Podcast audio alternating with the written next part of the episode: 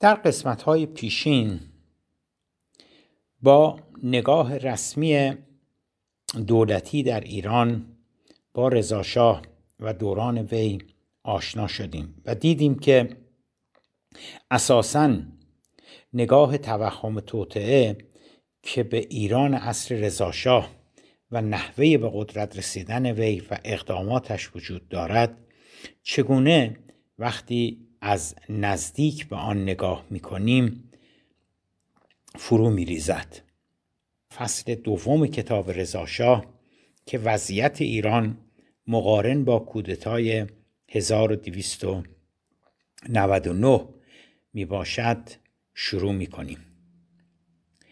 بدون یک آشنایی ابتدایی با وضعیت کلی ایران مقارن با روی کار آمدن رضاخان نمی‌توان فهم درستی از کودتای سوم اسفند 1299 داشت.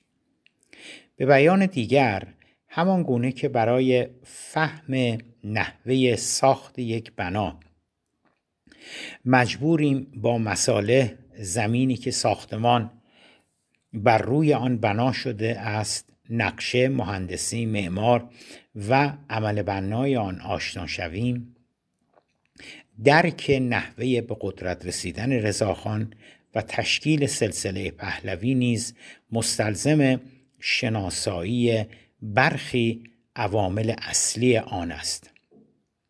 عواملی که هر کدام به نوبه خود یک بخش از ماجرای به قدرت رسیدن رضاخان و رضاشاه بعدی را تبیین می کنند.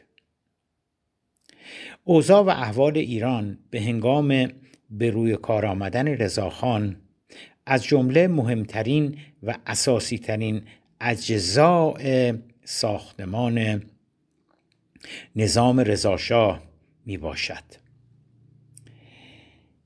مناسبترین شیوه برای آشنایی با وضعیت کشور در آن مقطع یک تور ایرانگردی است به همین منظور از منتا علیه جنوب شرقی ایران یعنی از بندر چابهار وارد می شویم و یک دور کامل در کشور می زنیم. باز هم تکرار می کنیم که این ایرانگردی دارد مقارن با کودتای سوم اسفند 1299 یعنی در حقیقت حدود یک قرن پیش صورت می‌گیرد. ما از چابهار وارد شده این و به تب می‌رسیم به سیستان و بلوچستان. در سیستان و بلوچستان بالاخص در بیرون از شهرها اثر چندانی از حکومت یا دولت مرکزی نیست. قبائل و توائف مختلف بلوچ عملا در منطقه حکمرانی دارند. وضعیت در بیرجند نیز همین گونه است. خوانین منطقه از جمله یکی از بزرگترین آنان خانواده خزیمه علم داخل پرانتز جد پدری امیر اسدالله علم بر آنجا حکم میرانند. از بیرجند به خراسان می‌رسیم. در شهر مشد و یکی دو شهر بزرگ دیگر کلونل محمد تقیخان پسیان فرمانده ژاندارمری قدرت را در دست دارد و از مدتی قبلتر به دنبال بروز اختلافاتی با حکومت مرکزی در تهران عملا متمرد شده و اعلام استقلال کرده است. در بیرون از شهرها دستجات متعدد ترکمن اشایر و قبایل سنی مذهب حاکمند از خراسان به گرگان و استان گلستان امروزی می‌رسیم در آنجا که زمانی نامش استراباد بود یکی از خوانین به نام احمد خان حکیمی حکومت می کند. او اگرچه همانند بسیاری از خوانین دیگر پرچم استقلال از حکومت مرکزی را به احتزاز در نیاورده است اما عملا دم و دستگاه خودش را دارد. در مواردی با حکومت مرکزی همکاری می کند اما در کل به مسابه سلطان بیتاج و تخت فرمانروای منطقه وسیع استراباد گرگان یا گلستان امروزی است. از آنجا به مازندران می رسیم طایفه بزرگ سوادکوهی ها به سرکردگی اسماعیل خان امیر معید سوادکوهی و پسرانش در شرق مازندران و طایفه تونکابونی ها به سرکردگی محمد ولی خان تونکابونی در غرب آن حکم میرانند. حال می‌رسیم به گیلان. اگر در مازندران استراباد و خراسان صرفا اما و اگرهای پیرامون فرمانروایی های محلی وجود داشت و برخی از آنان لاقل به صورت زبانی تظاهر به وفاداری نسبت به حکومت مرکزی در تهران می‌کردند. در گیلان آن حفظ ظاهر هم دیگر وجود ندارد. میرزا کوچیک خان جنگلی رئیس جنبش جنگلی ها در رشت رسما و علنا پرچم حاکمیت مستقل از تهران را بالا برده. میرزا حتی نام حکومتش را هم انتخاب کرده بود جمهوری سوسیالیستی سوویت گیلان جنگلی ها بخش های وسیعی از استان گیلان را در تصرف خود داشتند و عملا قزوین را هم تهدید می کردند. در ادامه ایران گردیمان از گیلان به آذربایجان می رسیم. در آنجا حکام مختلفی به صورت خودمختار و مستقل از دولت مرکزی وجود دارند. در شمال آذربایجان قدرت در اختیار مرتزا قلی خان اقبال السلطنه ماکویی بزرگ ایل بیات بود که در عین حال رهبر شماری از اشایر شمال آذربایجان نیز به شمار می رفت. در تبریز و برخی از شهرهای بزرگتر فرقه دموکرات به رهبری شیخ محمد خیابانی از مدتها پیش ارتباط خود را با تهران قطع کرده بود. در بخشهای دیگر آذربایجان که امروزه آذربایجان غربی را شکل می دهد اکراد به رهبری اسماعیل خان سیمتقو یا سیمکو بر مناطق وسیعی که امروزه شامل استان کردستان نیز می شود به صورت کاملا مستقل از حکومت مرکزی فرمان روایی می کردن. حال به خراسان حال به خوزستان می رسیم.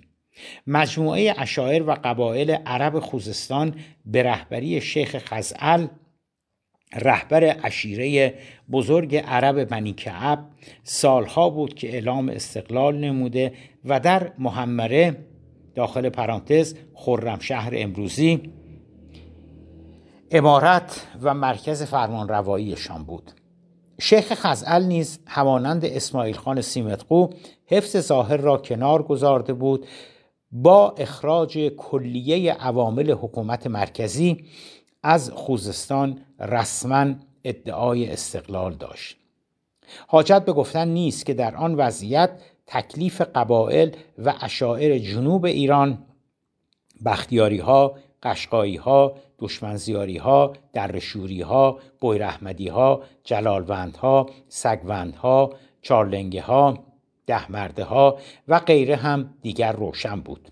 آنها حتی در مواقع عادی هم چندان حاضر به انقیاد و فرمانبرداری از حکومت مرکزی نبودند. چه رسد به آن شرایط؟ فهرست بلند بالایی از قدرت‌های متفرقه همچون نایب حسین خان کاشی، صادق کرده و غیره را هم میبایستی به این فهرست بیافزاییم. که عملا مستقل از حکومت مرکزی در مناطق مختلف کشور فرمان روایی می کردن. برخی از قدرت هایی که برشمردیم عملا پرچم استقلال برافراشته و جدا شده بودند.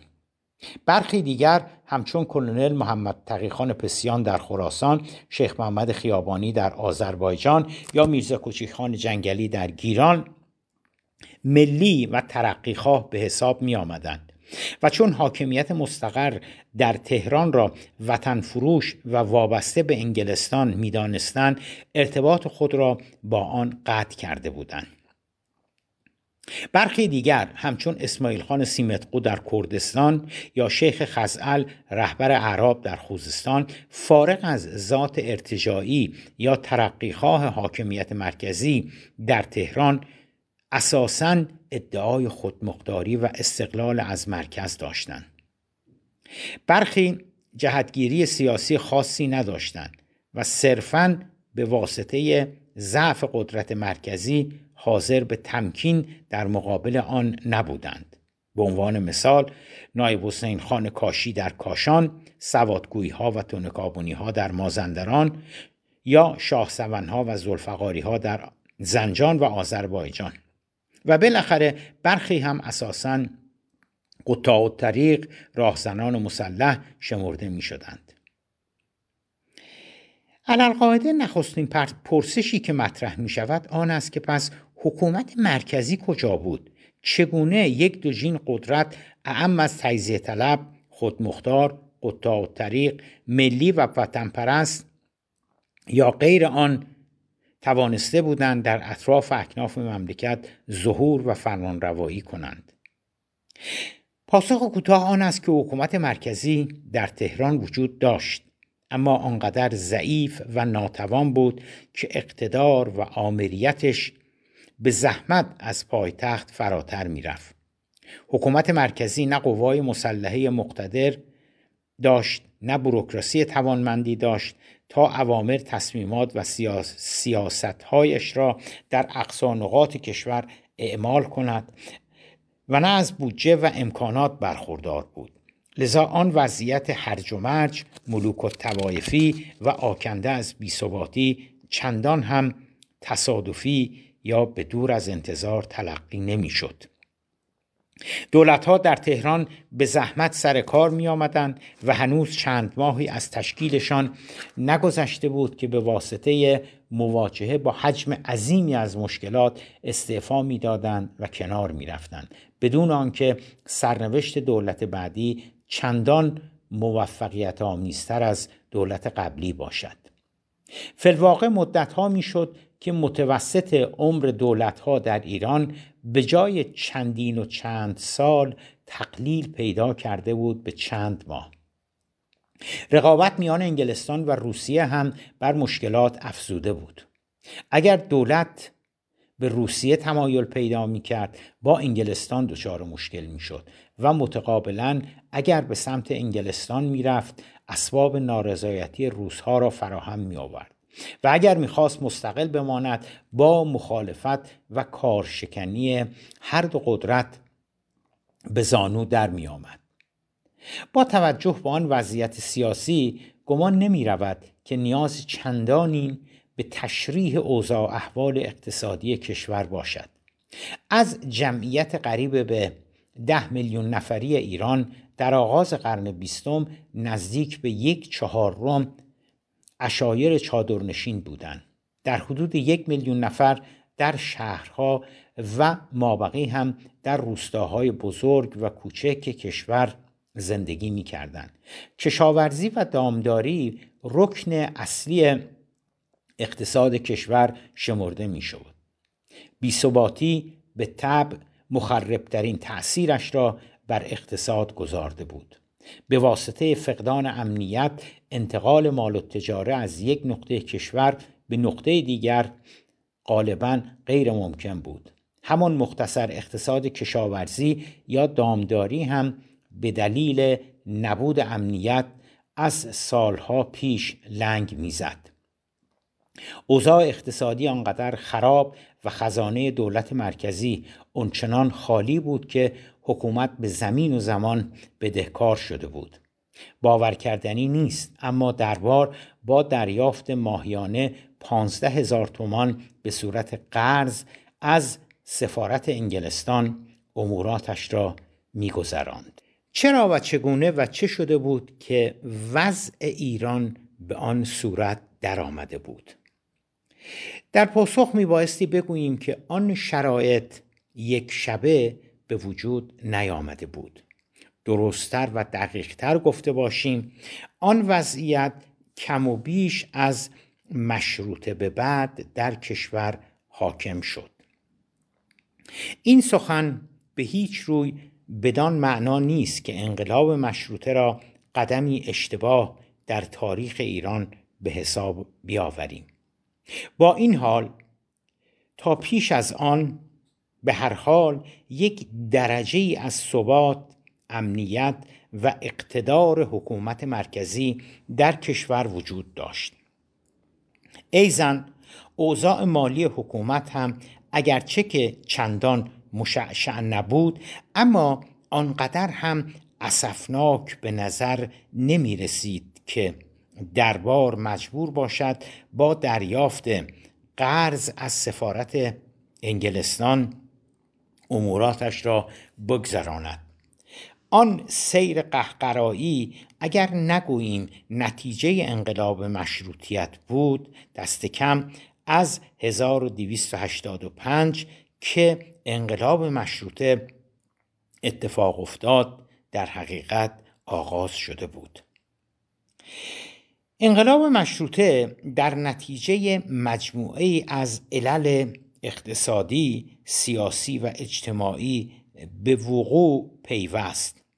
اینکه آن انقلاب چقدر موفق بود یا نبود آیا به انحراف کشیده شد آنچنان که در جمهوری اسلامی ایران گفته می شود یا خیر؟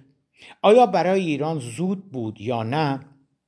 و سایر این دست مباحث چندان به بحث الان ما مربوط نمی شود عزیزانی که مایلند در مورد مشروطه بیشتر بدانند می توانند به کتاب سنت و مدرنیته ریشه یابی علل شکست نهزت های اصلاح طلبی در ایران عصر قاجار نوشته این جانب انتشارات روزنه چاپ دهم تهران 1397 مراجعه نمایند. آنچه که بیشتر به کار ما میآید عبارت است از تأثیرات یا طبعات بلند مدت بلند مدتتر انقلاب مشروطه بر ساختار قدرت در کشور و نهایتا وضعیتی که ایران مقارن با کودتای سوم اسفند 1299 یعنی قریب به 15 سال بعد از انقلاب مشروطه در آن به سر می‌برد. انقلاب مشروطه یکی از مهمترین تأثیرات خود را بر ساختار قدرت در ایران بر جای گذاشت. تا قبل از مشروطه قدرت در ایران متمرکز بود در دربار. به صورتی که عملا هیچ مرکز قدرت دیگری مستقل از دربار در تهران وجود نداشت حکام فرمانروایان رؤسای قبایل و عشایر خوانین و ملاکین و هر بخش دیگری از قدرت یا حاکمیت در عمل اقتدارشان را از دربار و در رأس دربار از پادشاه می گرفتند. گاهی پادشاه خود فردی توانا و تصمیم گیرنده اصلی بود و گاهی هم پیش می آمد که او شخصیتی قوی نداشت و لذا اطرافیانش صدر اعظم ولیعهد و نزدیکان سیاستها را تعیین می کردن و تصمیمات را می گرفتند. اما حتی در چنین مواردی باز تصمیم رسما از جانب دربار و پادشاه اعلام می شد. ناصرالدین شاه پادشاه قدرتمند قاجار به مدت پنجاه سال دربار و پادشاه را عملا بر ایران سایه افکن ساخته بود. او توانسته بود به مدت نیم قرن با اقتدار کامل کشور را اداره نماید و ثبات در آن عملا کامل بود. آمریت دربار و کم و بیش در اطراف و اکناف مملکت کاملا شناخته شده و مورد احترام بود. صرف نظر از آن که سیاست های قاجاریه چگونه بود به هنگام انقلاب مشروطه قاجارها بیش از یک قرن می‌شد که با قدرت و تا حدود زیادی اقتدار بر ایران حکمرانی کرده بودند و در طی آن یک قرن و بیش از یک قرن در حقیقت توانسته بودند ثبات و امنیت به نسبه کاملی برقرار کنند. تمامی مخالفان بالفعل و بالقوه را یا از میان برداشته بودند یا مطیع ساخته و در موارد بسیاری از طریق ازدواج و نزدیک و نزدیکی های سببی جذب و شریک در قدرت شده بودند. ختم کلام آن که در پایان پادشاهی ناصرالدین شاه یعنی در سالهای پایانی قرن نوزدهم که به شکلگیری نهضت مشروطه داریم نزدیک می‌شویم حکومت مرکزی در تهران با هیچ مخالف جدی در کشور و اطراف و اکناف کشور روبرو نبود. اعتراضات انتقادات نارضایتی ها و مخالفت ها صرفا محدود می‌شد به برخی از شهرها از جمله تهران تبریز و کرمان. آن هم در میان یک اقلیت اندک از منورالفکران و شماری هم از تجار و روحانیون. نارضایتی آنها از حکومت جنبه سیاسی اجتماعی یا به تعبیر امروزه جنبه مدنی داشت و بیرون از آن هیچ مخالفت جدی دیگری با حکومت وجود نداشت. آن وضعیتی که در آستانه کودتای اسفند 1299 در کشور به وجود آمده بود عمدتا از 1285 که انقلاب مشروطه اتفاق افتاد به وجود می آید تا قبل از آن اساسا در همه جای کشور نیروها و جریانات گریز از مرکز یعنی اقوام، توایف، قوانین، ملاکین و غیره در تابعیت محض از حکومت مرکزی به سر می بردند. درآمدهای مملکت شامل مالیات و دیونی که به واسطه اجاره یا واگذاری املاک بر عهده اشراف قوانین و ملاکین بود در حقیقت باعث گردش چرخ اقتصادی دربار و مملکت بود.